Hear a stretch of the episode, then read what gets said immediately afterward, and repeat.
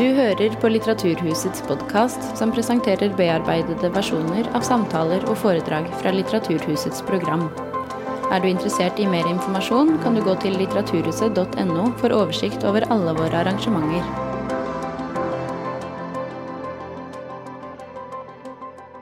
Kjære alle sammen, velkommen til Litteraturhuset og til denne kvelden med Brynjulf Jung Kjønn og Mala Wagna Ven. Mitt navn er Madeleine Gjeddemetz, jeg jobber med det litterære programmet her på huset. Spørsmål om norskhet blusser stadig opp i samfunnsdebatten, med ganske så varierende kriterier for hva som kreves. For vi har ikke kommet lenger enn at noen mener at de selv har rett til å bestemme hvor andre egentlig er fra. Ikke lenger enn at halvparten av utenlandsadopterte har opplevd fysisk angrep eller truende oppførsel. Og ikke lenger enn at en stor del av befolkningen fortsatt stiller seg det ubehagelige spørsmålet hadde livet mitt vært annerledes hvis jeg var hvit? Dette er tema for Brynjulf Jung Kjønn nye diktsamling 'Hvit norsk mann'. På det konkrete planet så er diktene en utforskning av egen oppvekst, eh, uvitenhet i samfunnet, rasisme, fravær av forbilder og skiftende identitet.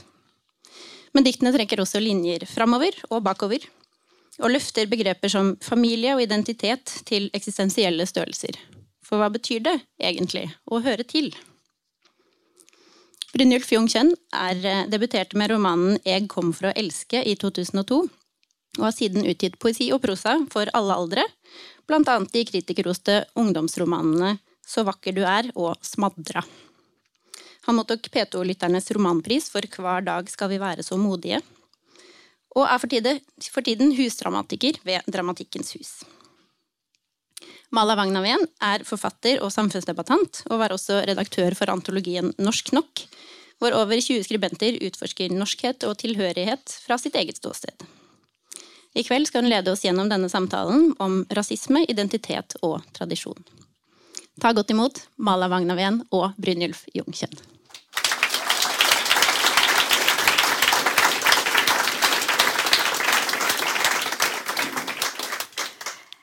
I likhet med deg, Brynjulf, var jeg også litt sånn Hvor mange kommer? Men at det skulle være så godt oppmøte en fredagskveld, det, det blir man jo rent varm i hjerterota av. Eh, tusen takk, Madeleine, for veldig hyggelig og fin intro. Eh, jeg tenkte jeg skulle begynne litt med denne våren. Eh, fordi denne våren så har det jo pågått en ganske heftig eh, debatt eh, om identitet og norskhet.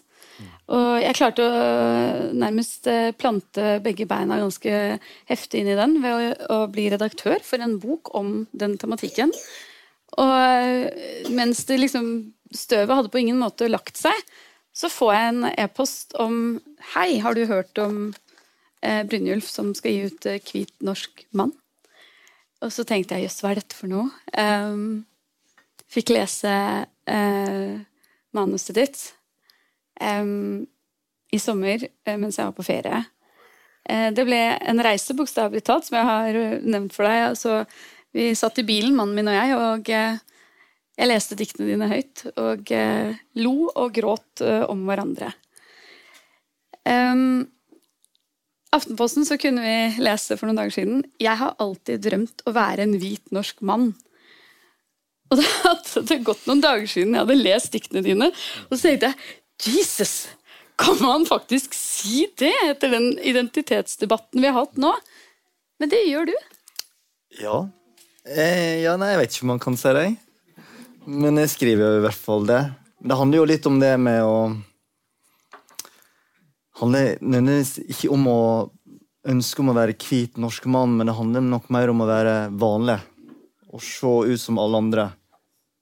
Og vokse opp i en um, hvit verden, sånn som jeg gjorde for um, 35 til um, år siden og oppover. Og så handler det kanskje litt om det her med at uh, Jeg la en interessant uh, artikkel i Aftenposten for noen dager siden at um, når uh, nordmenn utvandra til USA, så fikk hvite innvandrere i USA de fikk privilegier. De var øverst på rangstigen. Mens asiatere var nederst på rangstigen når de kom eh, til USA. Så til og med der, liksom.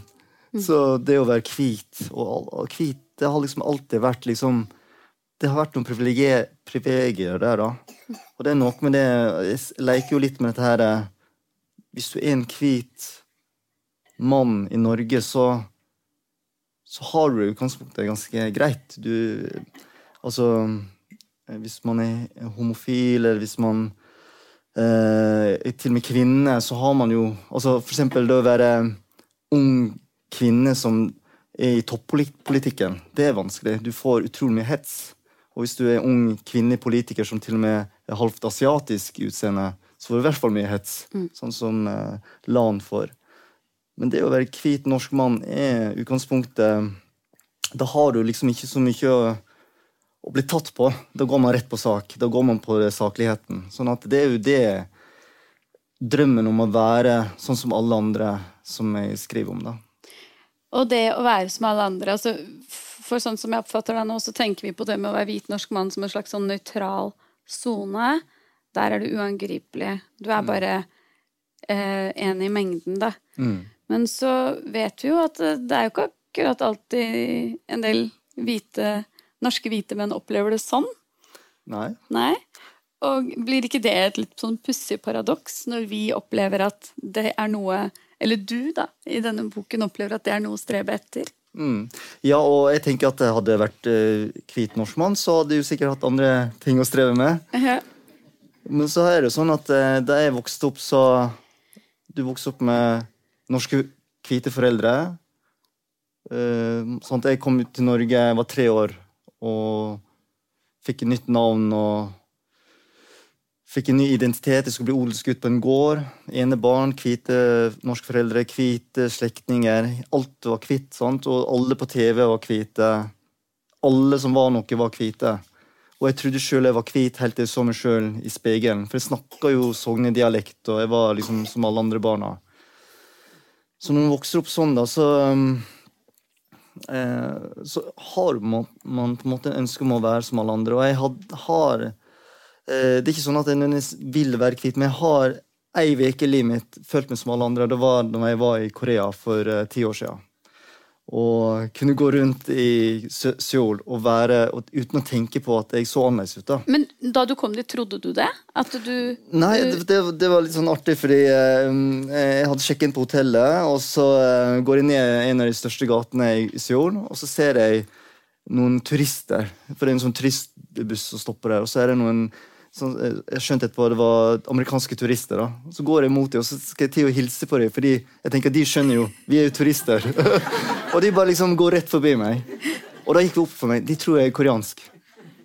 Og liksom det var liksom, Da hadde jeg vært i Korea en time, liksom. Og etter det så var liksom Den veka der så, så var jeg som alle andre.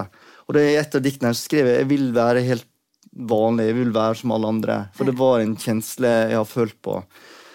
Eh, som var veldig god der og da. da. Mm. Og jeg kjenner meg veldig godt igjen i det der, med uh, samme opplevelsen fra India. da, mm. og, og se hvite turister og liksom Hello! Og så blir man jo ignorert. Mm. Og, og, det er jo en veldig rar ting egentlig å ha vokst opp og trodd at man egentlig er hvit. Um, og så møte seg selv litt i døra og skjønne at det er man jo ikke.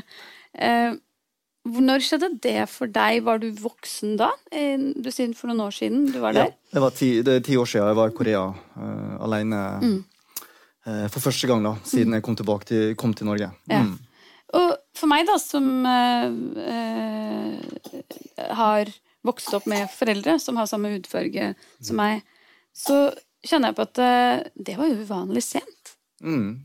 er det annerledes for deg og meg, tror du?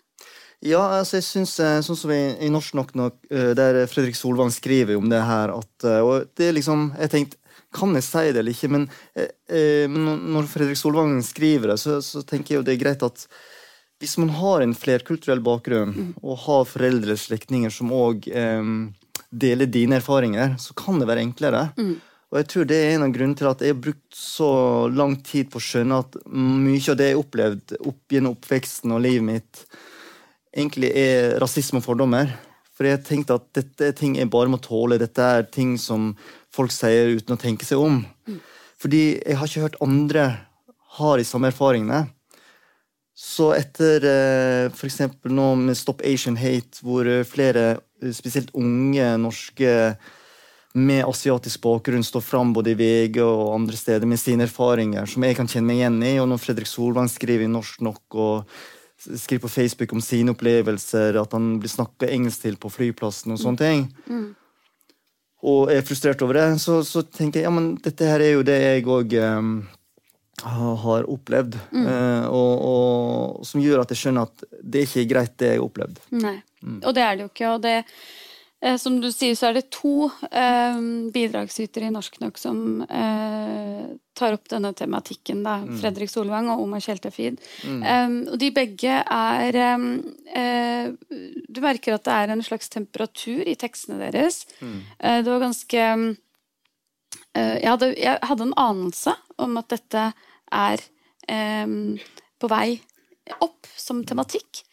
Men jeg har vært litt nysgjerrig på om du tenker hvorfor skjer dette akkurat nå? Mm. Eh, Fredrik snakker om det, Oma snakker om det, du snakker om det. Mm. det er det tilfeldig? Det har nok med at uh, det tar litt tid, da. Mm. Og det har vært um, Jeg prøvde å skrive litt om det for tolv år siden i en roman som het 'Kinamann'. Mm, yeah. Men da virker det som om på en måte samfunnet ikke var klar for det. Man var mer opptatt av det litterære, men tematikken var liksom ikke så viktig. Mm. Og kanskje hadde den boka blitt tatt imot annerledes i dag, da. Mm. Eh, så jeg tror nok det handler litt om at eh, Hvis man tenker på Fredrik Solvang, da, så, så, så, handler det nok om at, eh, at det begynner å komme adopterte da, i ulike posisjoner som kan si ifra. Som har disse erfaringene. Uh, og jeg tror liksom, hadde, hadde, jeg vokst opp og, og, Fredrik Solvang hadde vært altså at Fredrik Solvang hadde vært debattleder for den største debattprogrammet på NRK, og jeg hadde vært 10-12 år, så hadde jeg jo fått enorm sjøltillit. Mm. Men jeg vokste opp uten at um, noen ligna på meg, og jeg tenkte at jeg kunne ikke bli noe. Og det er litt interessant at jeg ble journalist, for jeg husker at jeg las en eller annen plass at uh, Katrine Sandnes ble kulturredaktør i Dagsavisen. Hun var sånn 30 år. Hun var eneste som var adoptert som på en måte var i offentligheten. Mm. Og Da var jeg kanskje i starten av, eller slutten av 19-årene. Og da tenkte jeg ja, men da kan jeg òg bli journalist. Så det handler noe med å ha rollemodeller mm. som ligner litt på deg sjøl. Mm. Og, og, i dag er det annerledes. I dag er det mye, mye mer mangfold enn da jeg vokste opp. da. Mm.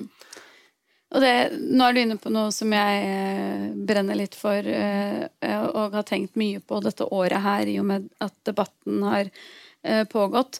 Og det er jo dette med å ikke stå med lua i hånda lenger. Mm. Som har vært en sånn sterk følelse at jeg er jo en generasjon hvor det å være norsk var veldig viktig. Mm. Um, du, du, på en måte Hvis du sa at du var norsk-indisk, så ble du en ambivalent figur i andres øyne. Mm. Eh, de kunne ikke plassere deg, og de ble litt sånn Ja, men du er jo norsk fordi du var født og oppvokst her. da. Mm. Så det indiske måtte på en måte liksom litt vekk. Det passet ikke inn i, inn i kommunikasjonen, i budskapsplattformen. Mm. Eh, så, så, for meg så er det litt sånn Det har vært litt deilig dette året her å kunne bare si altså norsk nok. Det mm. får være godt nok. Ja. Eh, og, og, det føler jeg jo egentlig kanskje gjelder litt um, en del adopterte òg. At det er, det er, lov til å si ifra at uh, ja, klart man er takknemlig for at man har fått et godt liv, men det har ikke vært uten problemer. Nei, og jeg tenker at det er nok det kanskje mange adopterte føler litt på. At man skal være litt takknemlig fordi man var et barn som ikke hadde foreldre. Og så kommer man til Norge og får det bra. Og så skal man ikke klage fordi man hadde hatt det verre hvis man ikke hadde kommet til Norge. Mm. Og eh, hvorfor mange sier fra nå Jeg tror iallfall for min del så handler det òg litt om at eh, det har bygd seg litt opp. Sant? Man hadde det utrolig tragiske drapet på Johanne Ile Hansen. Som da Det med at stebroren eh, dessverre tok livet av henne fordi hun ikke var etnisk norsk. Eh, og så har man da eh, Black Lives Matter og i etterkant eh, korona hvor mange med asi eh, asiatisk eh, utseende har opplevd ubehageligheter. Og Stop Asian Hate, som starter i USA fordi mange med asiatisk utseende blir utsatt for rasisme i, i forbindelse med mm. korona. Som gjør at mange i Norge òg har sagt ifra om sine opplevelser. Så jeg tror òg at det på en måte nå nå har det bygd seg opp eh, at, at, man Og for meg så har dette vært kjempeviktig, og, og, var òg da utgangspunktet for å skrive disse diktene i Hvit norsk mann. Og der tok du et, eh, et, et, Da kom du inn på et stikkord. Diktene dine. Ja. Eh, kan ikke du være så snill lese et dikt for oss? Ja.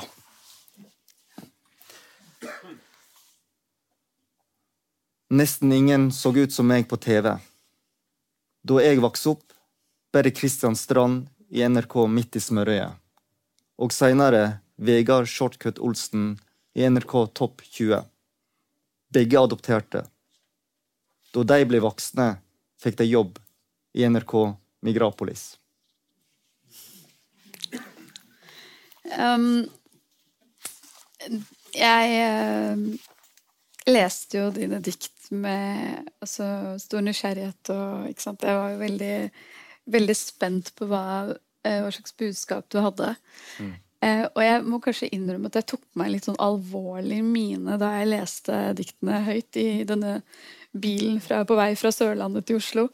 Og, og, så plutselig så leser jeg dette, og så begynner min mann å le. Mm. og jeg blir helt dypt rystet, og så tenker jeg Var det morsomt? Ba, ja, men det er jo det! Ja. Hører du ikke det? Mm. Altså, Faren til brura spør han om han trives i Norge. Mm. Når han er født, nesten født her, liksom. Mm, mm. Uh, jeg ja, jo, jo, nei, men ja, det er jo litt komisk. Så tror jeg at dette ga litt forskjellig gjenklang hos han og meg. Mm. Fordi jeg kjenner igjen dette her. Jeg har stått i den situasjonen selv mm. og si, overfor en gammel dame som sa Du snakker jo nesten som en innfødt. Mm. ja, og det har jeg opplevd flere ganger at uh, først snakker man engelsk til meg, og så svarer ja, men jeg kan norsk, og så ja, men du snakker veldig bra norsk. Sant? Så det Gi meg ja. ja. ja. og, det, og det, dette grepet, da, ikke sant? er det litt bevisst fra deg å skildre det nøkternt fordi det er noe tragisk komisk over det hele? Ja, jeg tror det. Og dette, noen av de sånn, litt sånn humoristiske episodene her er jo ting jeg har ledd litt av sjøl òg. Liksom, eller bare liksom sagt enten til kona mi eller andre at uh, Var ikke det litt sånn spesielt, liksom? Og, og uh, liksom også, men, men, men, akkurat for eksempel Du refererer, refererer til et dikt som skjedde i et bryllup. Hvor da faren til eh, brudgommen kommer bort til meg og spør eh, eh, hvor jeg er fra. Han spør på engelsk og sier nei, jeg er fra Jeg er vokst opp i Sogn og Fjordane, men jeg er opprinnelig fra Sør-Korea. Og, og, så spør han meg ja, men, eh, trives du i Norge, liksom. og eh, akkurat da husker jeg at jeg da ble liksom sur. da, akkurat da. Altså, men ettertid har, man jo ledd, har jeg jo liksom, ledd litt av det. Liksom. Så det er, jo, det er noe humoristisk der, da. Mm.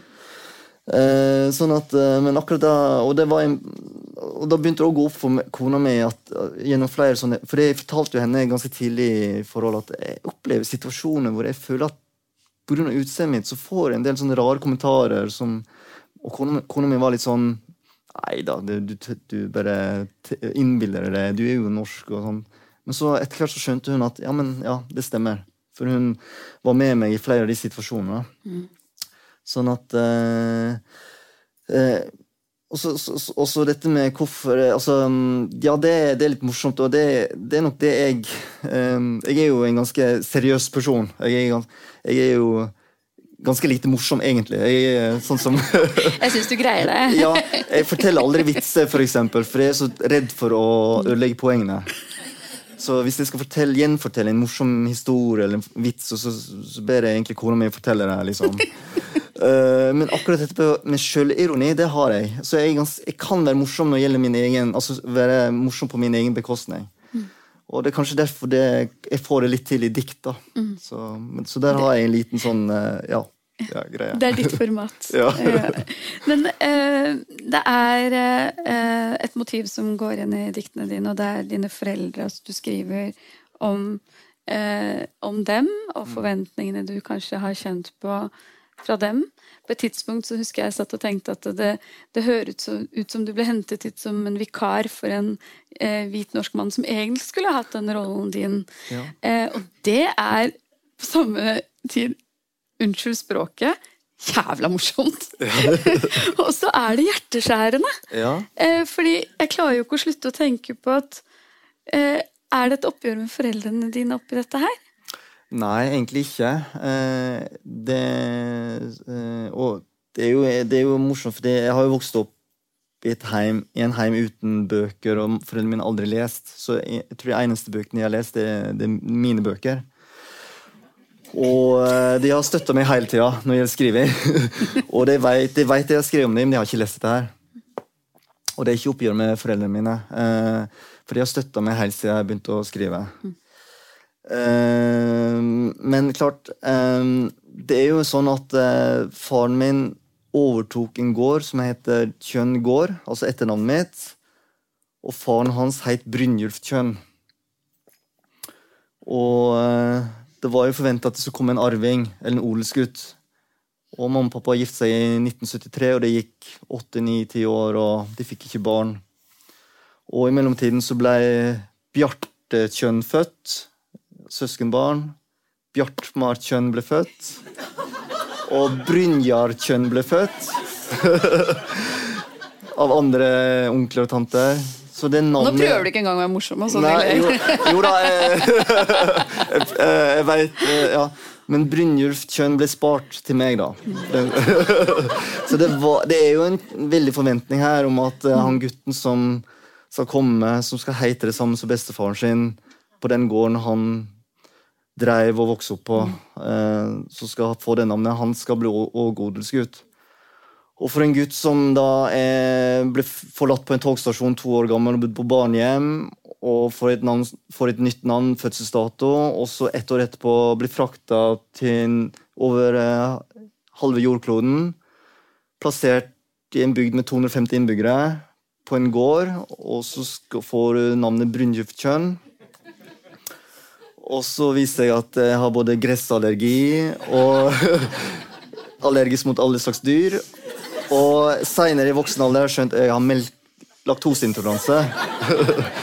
så var ikke det veldig lett. Og i tillegg, så hvis jeg holder en, en, en hammer i hånda, så, så søker kona mi dekning, for hun veit da blir det mye frustrasjon. Hvis jeg prøver bare å skru fast eller snekre eller slå inn en spiker. fordi det klarer jeg ikke. Jeg er kjempe totalt eh, hjelpeløs med praktisk arbeid. Sånn at eh, det blir en sånn krasj der, da. Så det der eh, Å vokse opp med en forventning av både Mamma og pappa hadde jo den Spesielt pappa hadde jo selvsagt håpet at jeg skulle overta gården og bli interessert i dette. her, Og naboer, ikke minst. Og sikkert slektninger og sånt, onkler og tanter. og For dette er jo familiegården. Sånn at eh, det, det var en veldig forventning, følte jeg, da.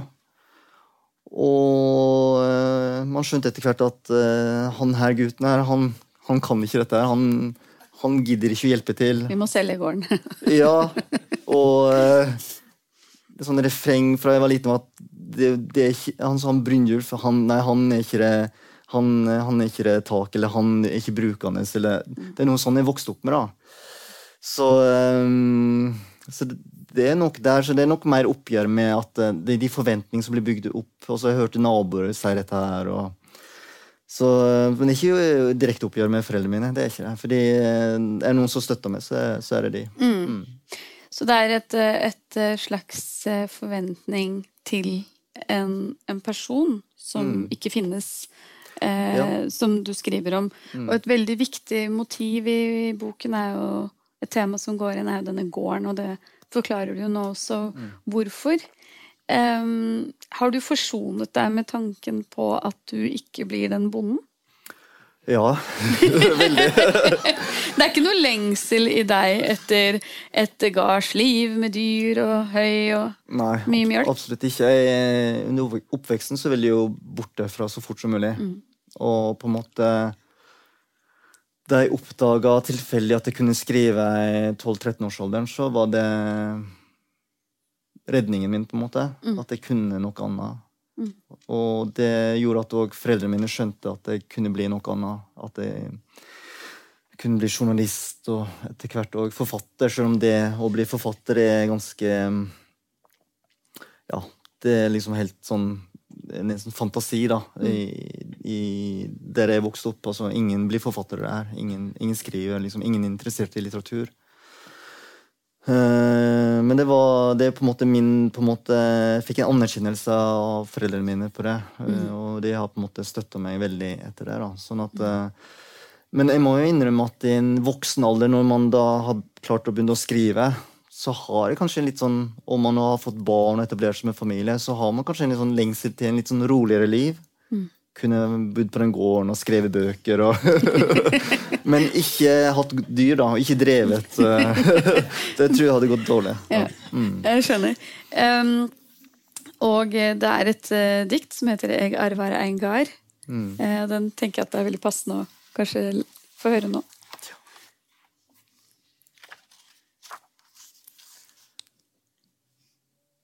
Jeg arver en gard, en traktor, en skog, et jorde.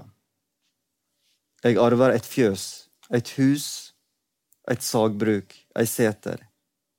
Jeg arver 50 mjølkesauer, en fòrhøster, ei elv, med fallretter til kraftverk. Jeg arver høygafler, ljå, bilder av besteforeldre, oldeforeldre med mitt etternavn. Jeg arver en potetkjeller, en silo, en bø med bringebær. Jeg arver en grasklipper, en garasje med gamle verktøy, ei kiste med fjøsklede. Jeg er far og mor sin eneste arving. Jeg arver ingenting av deres blod. Det er uh, veldig sterkt, og um, det er uh, et annet veldig sterkt uh, dikt i boken din som har eh, lever sitt eget liv i mitt hode, i hvert fall. Eh, jeg har tenkt mye på det. Og rett før vi eh, skulle inn her og snakke, så får du beskjed om at du har fått en sekser for samlingen. Terningkast seks.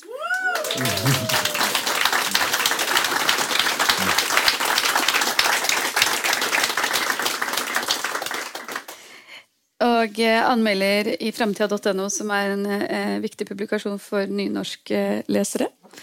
Eh, det gjør, skriver her at det gjør at diktsamlinga er prega av et tragisk alvor som stundom er pakka inn i vittige formuleringer. Noe som har en effekt av å få leseren til å tenke og til å stille viktige spørsmål. I tillegg til det er dikta velkomponerte og skriven på stilsikker nynorsk. Likevel er det som i de fleste diktsamlinger enkelte dikt som skiller seg mer ut enn andre, der det desidert sterkeste diktet handler om Arve Beheim Karlsen, som ble funnet drukna i Sogndalselva elvi etter å ha blitt jaga over ei gangbru 23.4.1999. Eh, og eh, jeg har følelsen av at eh, det drapet der, det gjorde like dypt inntrykk på deg som på meg. Det, og det var en grunn til det. Vil du si noe om det før du leser det diktet? Ja, altså, nå vet jeg ikke hva som egentlig skjedde der uh, under brua, sånn at um, det som er spesielt, er jo at um, jeg var vel 20 år da det skjedde, og han var 19. Og en av veldig få andre som er adoptert i min i, Der jeg vokser opp. Han bor uh, halvannen time unna. Det er vel Haf- Hafslo. Jeg kjente han ikke. Men dette jo, skjer jo i Sogndal, som er eh, liksom den største tettstaden der jeg vokser opp. og som Så når det skjer, så er jo det veldig spesielt for en som er 20 år, å se at en, en som er 19 år og adoptert fra India, blir jaga over den gangbrua mens det blir ropt rasistiske ord etter han da. Og han havna jo i elva på grunn av det. Eh, Men, men eh, hva som skjer under elva, veit vi ingenting om. Men eh, for meg eh, er det, er det noe som har fulgt med hele forfatterskapet. Eh, som en slags eh, Noe jeg alltid har med meg. En slags eh, Ja, det, det er liksom Ja, noe jeg har hatt med meg når jeg skriver, eh, som gir en slags alvor eller mørke i mange bøkene mine. At, at en, her var en redd gutt som hadde samme type bakgrunn som meg.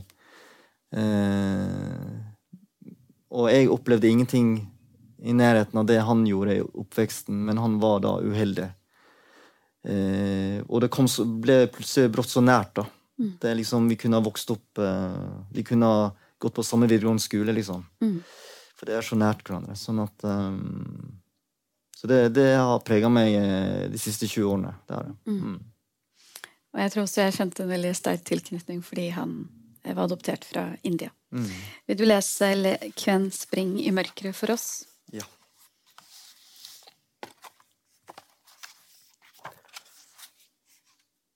Kven springer i mørket? Tre barn springer i mørket. Er det Arve Beheim Karlsen? Er det Benjamin Hermansen? Er det Jon Johanne Ile Hansen? Tre norske barn med tre norske navn. Karlsen, Hermansen, Ile Hansen. Tre barn springer i mørket. Jeg springer ikke i mørket. Jeg sitter i mørket og leser om Arve, Benjamin, Johanne. Jeg skriver dem fram på det lyse papiret, det hvite papiret.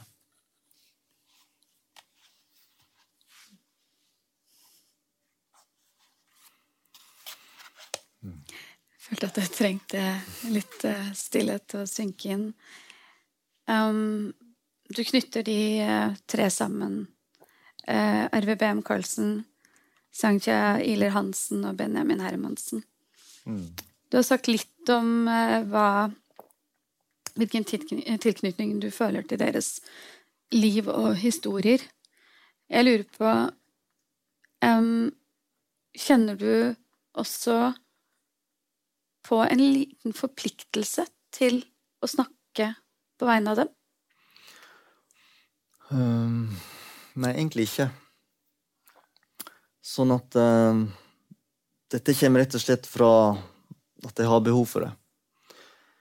Uh, rett og slett fordi det berører meg. Det at uh, her er tre unge mennesker som har vært redde, og som har mista livene sine pga. at de ser annerledes ut.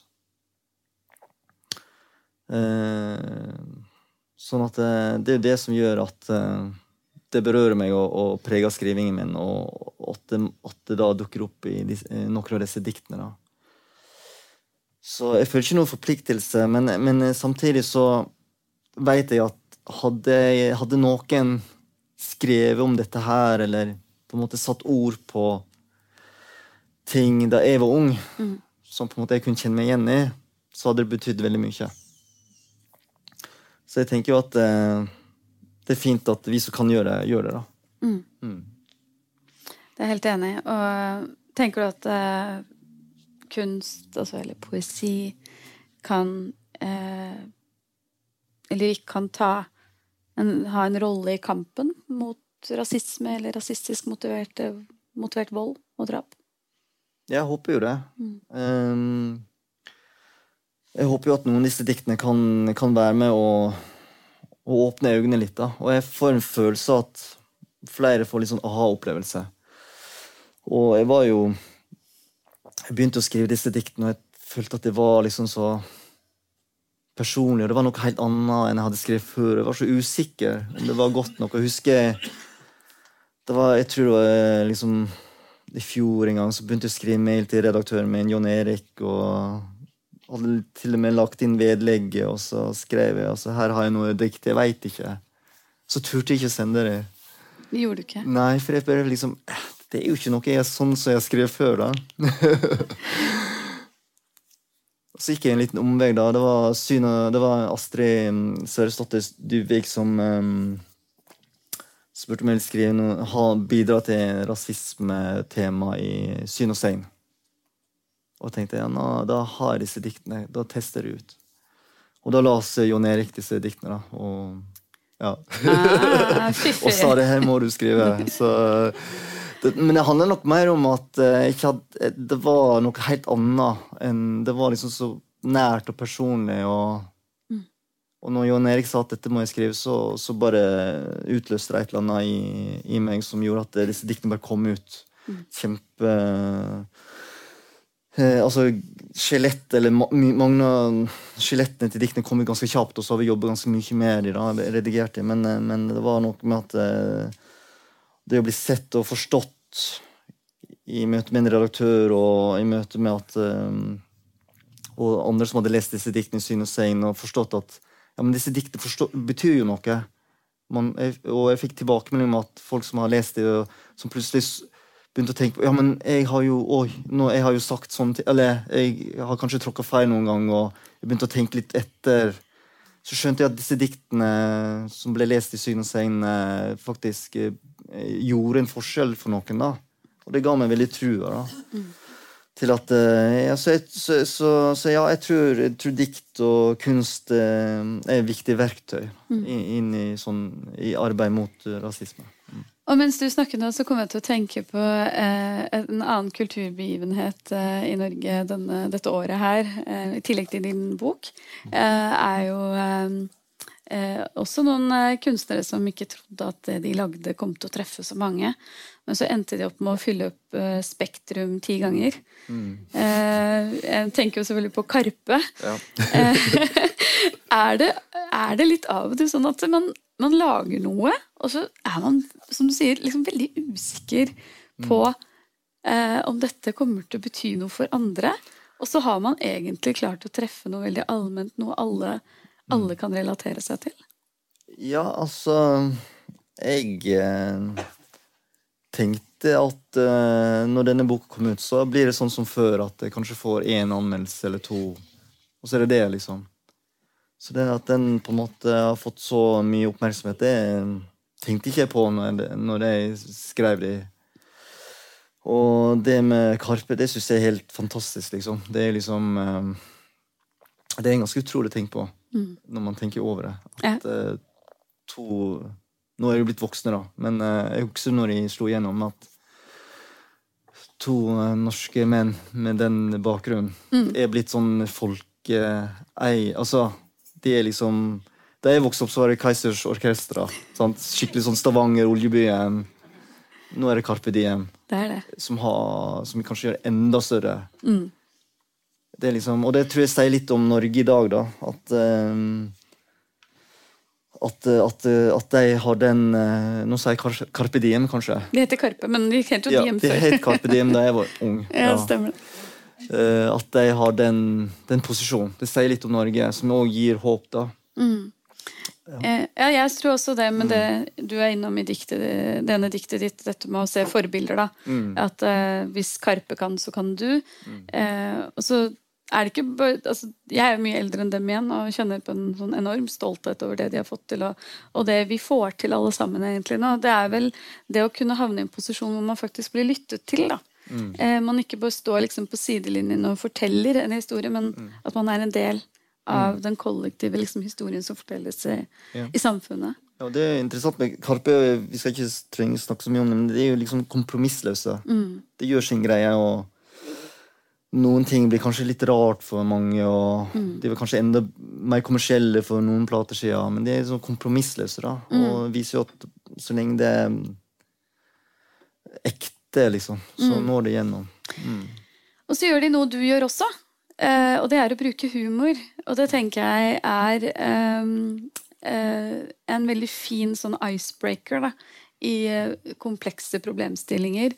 Ikke alltid, men tidvis så kan det være et godt grep, og jeg syns du får til det veldig fint. Um, vi skal også snakke om et annet tema i boken din, og det er du skriver om det å bli far.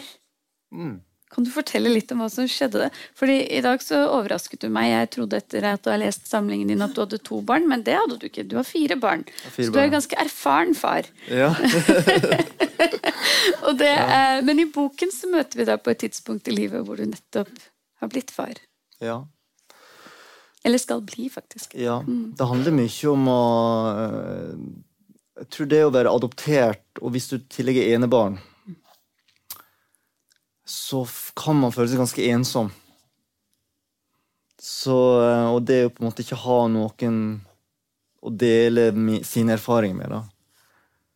Så for meg har hele livet handlet veldig mye om å søke trygghet, men òg å ønske om å stifte min egen familie. Uh, og uh, det var vel først når jeg eh, ble far at jeg skjønte egentlig at det å være to år og havne på barnehjem, eller to år og bli funnet på en togstasjon, er ganske voldsomt.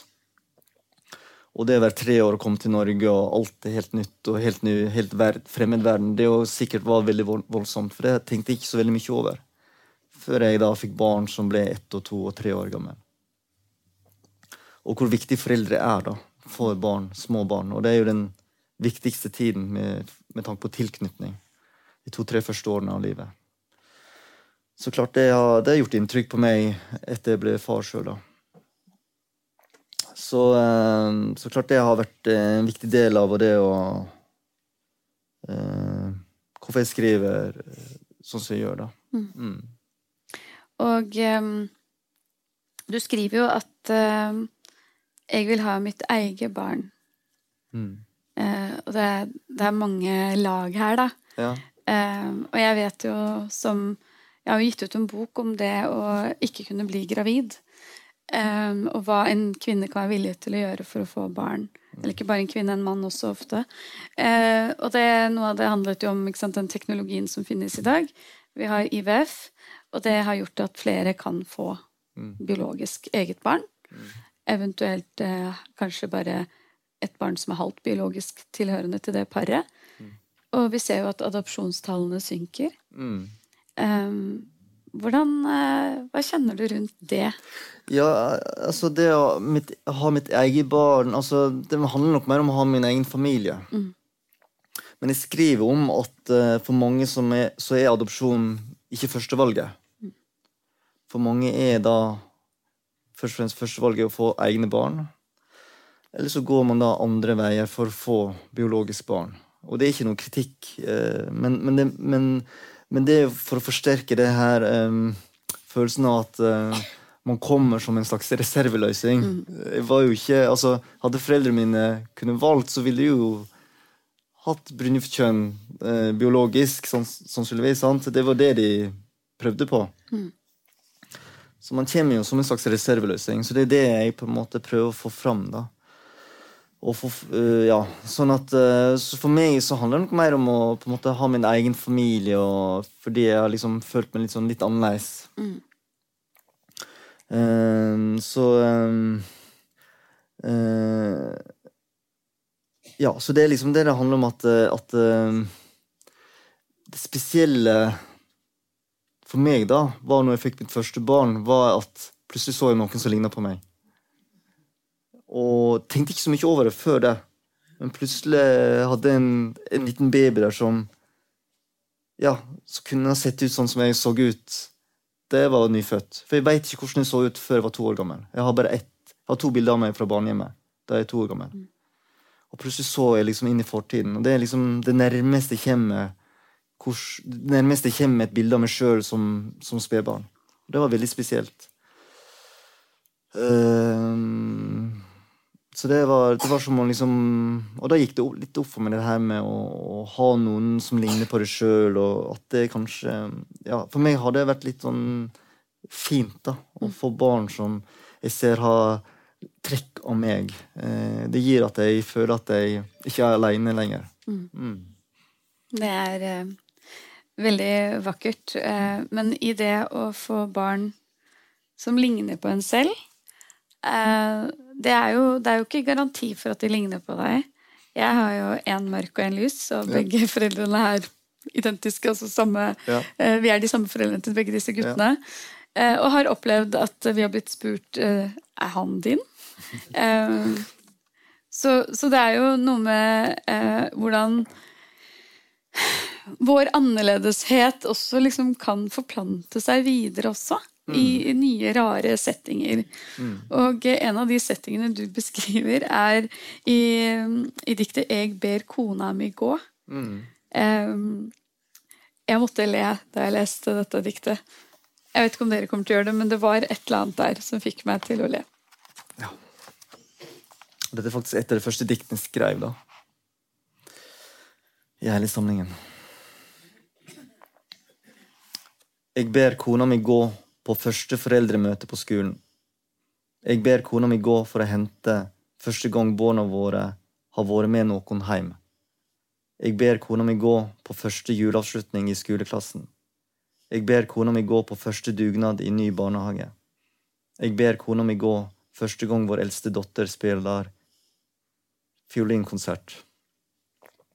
Jeg vil bare gjøre et godt inntrykk. Og jeg tror at jeg ler fordi jeg kjenner meg igjen i det. Ja. Eh, Det er et eller annet der. Vil du utdype det? Ja Det er jo det at jeg ber kona mi gå, da. Når det er en ny klasse. For det, er det, hver gang så er det enten at uh, man tror at uh, jeg ikke snakker norsk. Eller at de tror at jeg jeg er sammen med den andre som ser asiatisk ut i klassen. Eh, at vi har felles barn. Sånn at um,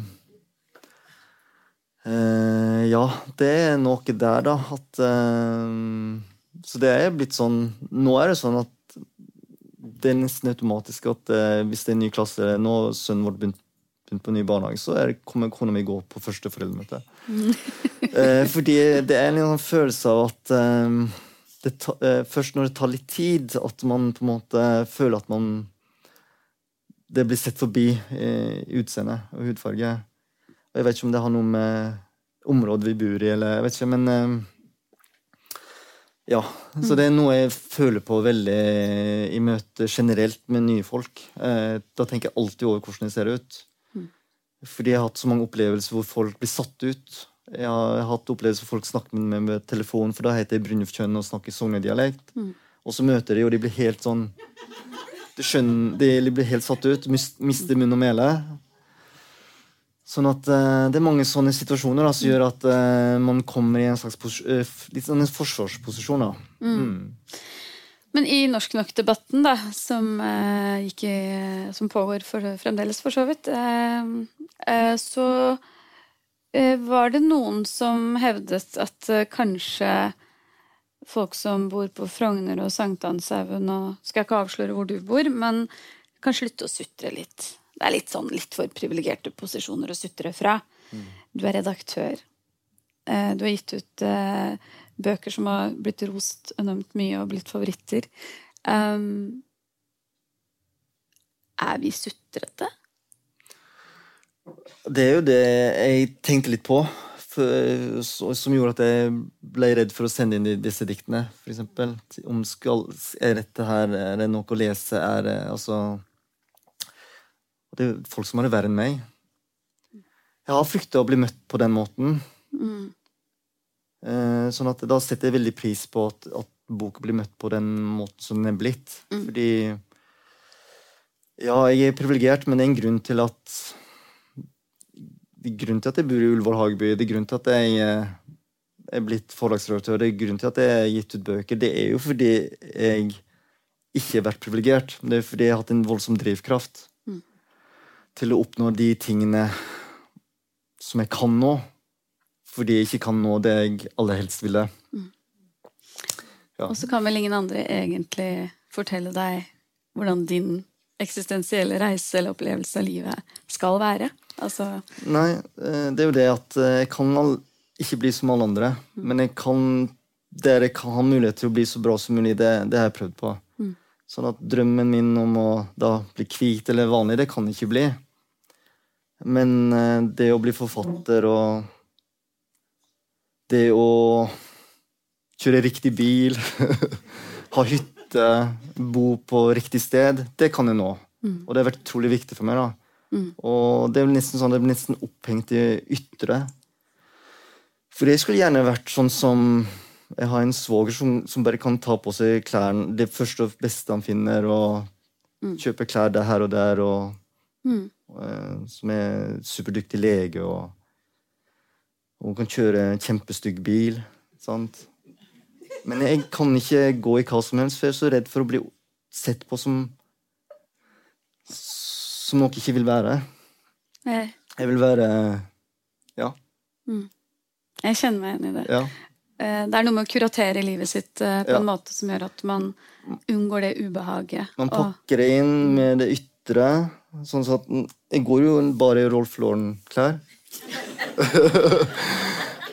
sånn, fordi da føler jeg meg komfortabel, og da ser andre at ok, da, er- da er du kanskje ja, for Da har du vokst, da har bodd iallfall kanskje i Norge da, en stund. sant?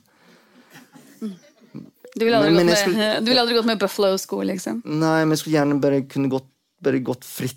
øh, ja, vært helt uh, ubekymra og tenkt ikke på noe av det ytre. Men det nettopp fordi jeg har dette ytre, så gjør at jeg, jeg må tenke på alt det andre. Mm. Uh, og da er det, da er det betyr det mye for meg. Mm. Men du er befriende ærlig om det, da. Ja, og det er noe jeg kanskje ikke hadde sagt for noen år siden. Mm.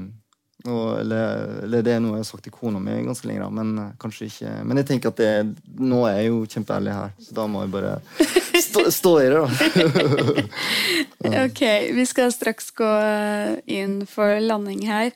Men jeg har et lite spørsmål. Altså, det er en eh, eh, Det er noe med når boka ute i verden.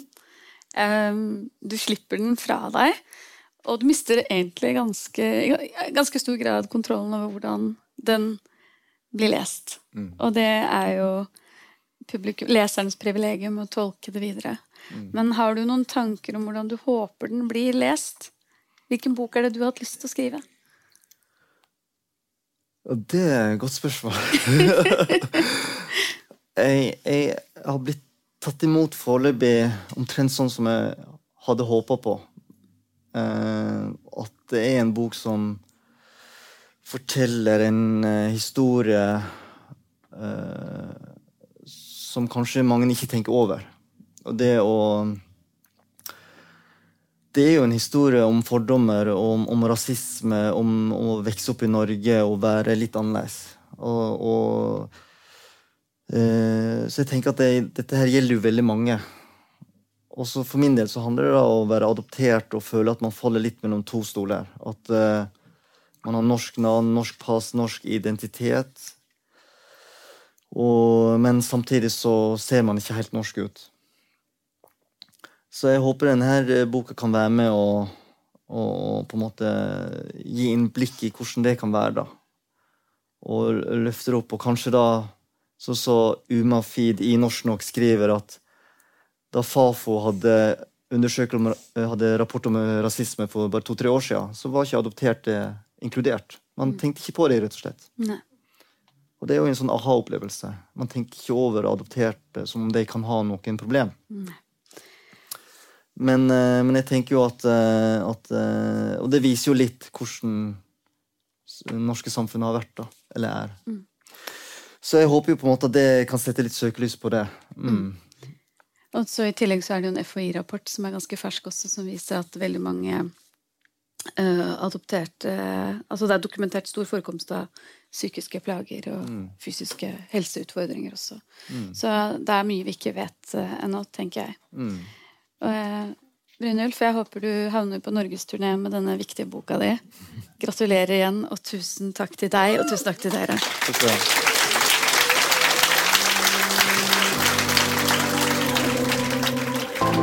har hørt på Litteraturhusets podkast, som presenterer bearbeidede versjoner av samtaler og foredrag fra Litteraturhusets program.